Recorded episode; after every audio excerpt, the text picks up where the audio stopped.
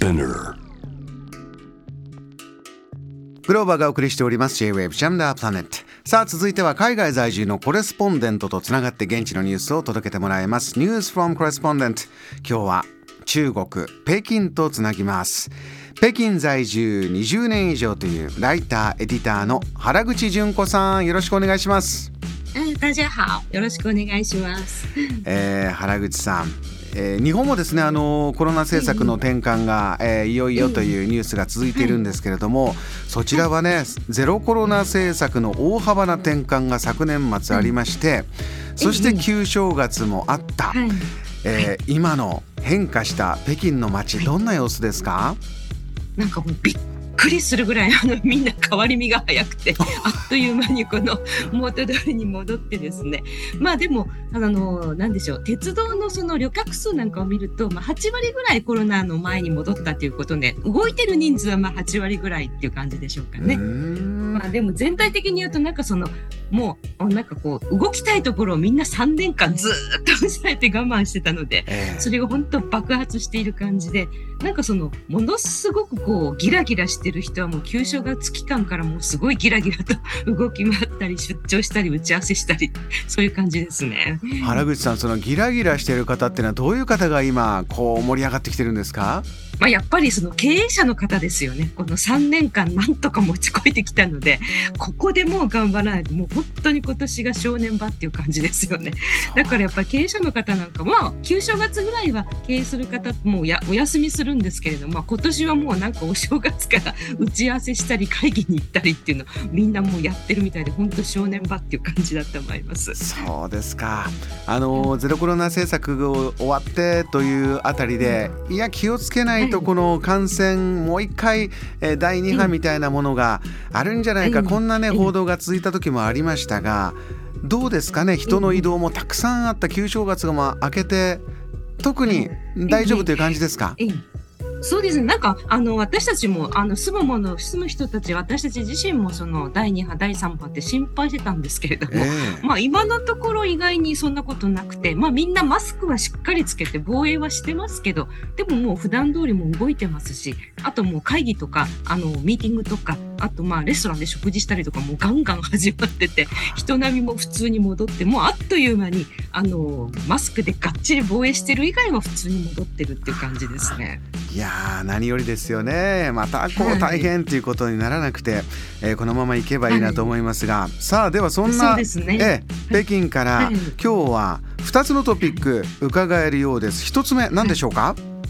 まあ、一つはその2月14日があのバレンタインデーであの中国でもバレンタインデーはあの情字漢字で書くと情熱の情に人のあの節と書いてあのチンレンジエって言うんですけれどもえ一応やっぱりその恋人同士の日なんですよね。ええそれでもう 3, 3年間本当にみんなやっぱり会えなかったりデートできなかったりって普通だったのではい。でその3年ぶりにこのあの実際リアルでできるそのバレンタインデーにが来たっていうんでもうものすごい盛り上がりであの北京もその14日の日私も出かけてたんですけど、はい。もう車が深夜までもういっぱいでだからみんなデートに出てきたんじゃないかなっていうぐらいあの盛り上がっててそれで今日はそのまたそのバレンタインデーの後なのでえバレンタインデーがどうだったかってこうみんな総括してるわけなんえですよね。ななんですかその総括振り返りっていうのはどういうことやるんですか？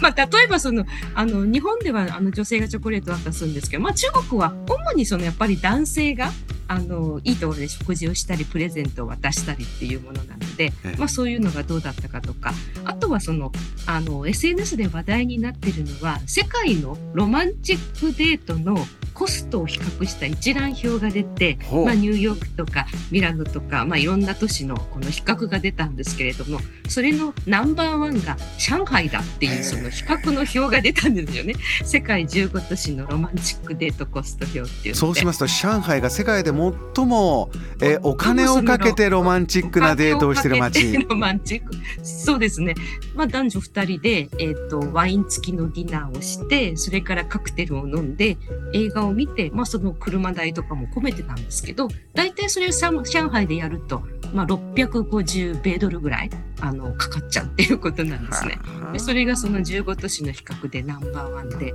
で、まあ、中国の場合はデートの費用って男性が出すのがあの常識なんですよね。はい、で全部おごるのはもちろんのこと。まあ、しょっちゅうそのプレゼントしてバッグとかあのアクセサリーとかあの服とかしょっちゅうこうプレゼントするのがその愛情の証っていうのが割と中国の常識なので、まあ、男の子は本当大変で、まあ、そのあの世界で一番ロマンチックデートが高いっていうのが なんかすごいこうあの切実感を持ってこうネットの中でバーって広がったっていう感じですね。これ原口さんご覧になっていたこう SNS ネットなどであこんなプレゼントがあったんだとかそんな印象に残るものもありました？中国の場合って女の子がやっぱり男の子にこういうあのマンション買ってとか車を買ってっていうのも割と常識の範囲だったりするので。すごいですね。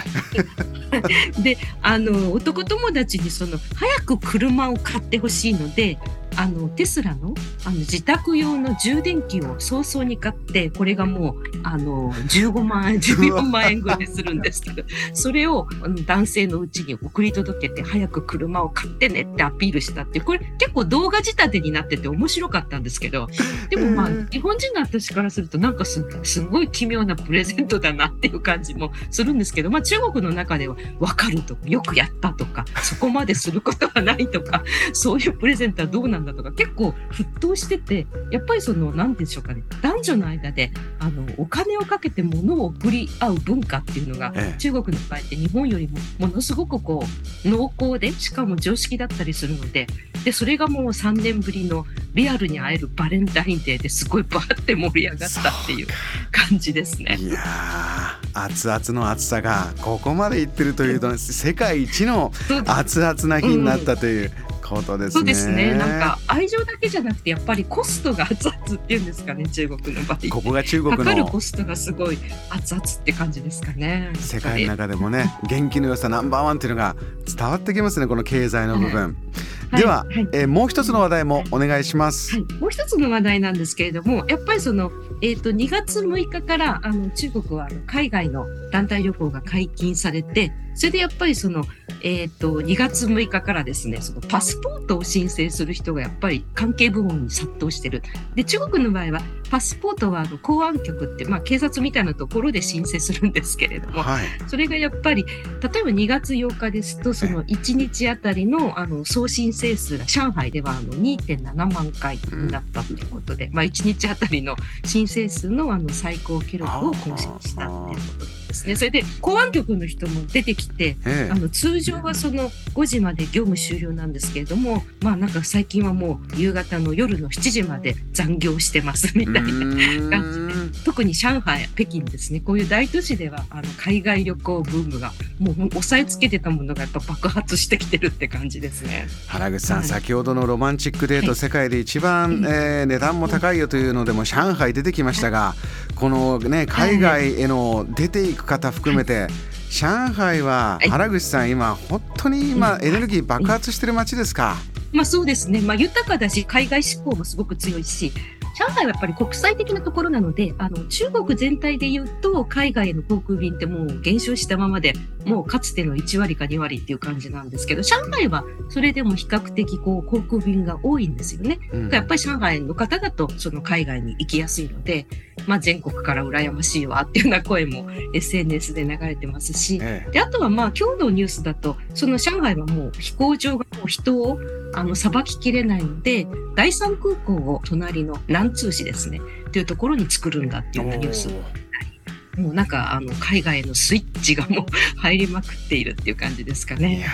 改めてここから、えー、世界の中の上海注目集めそうです。わかりました。えー、原口さん、はい、えー、お忙しい中今日もお話ありがとうございました。どうもありがとうございました。今夜は北京からライターエディターの原口純子さんにお話を伺いました。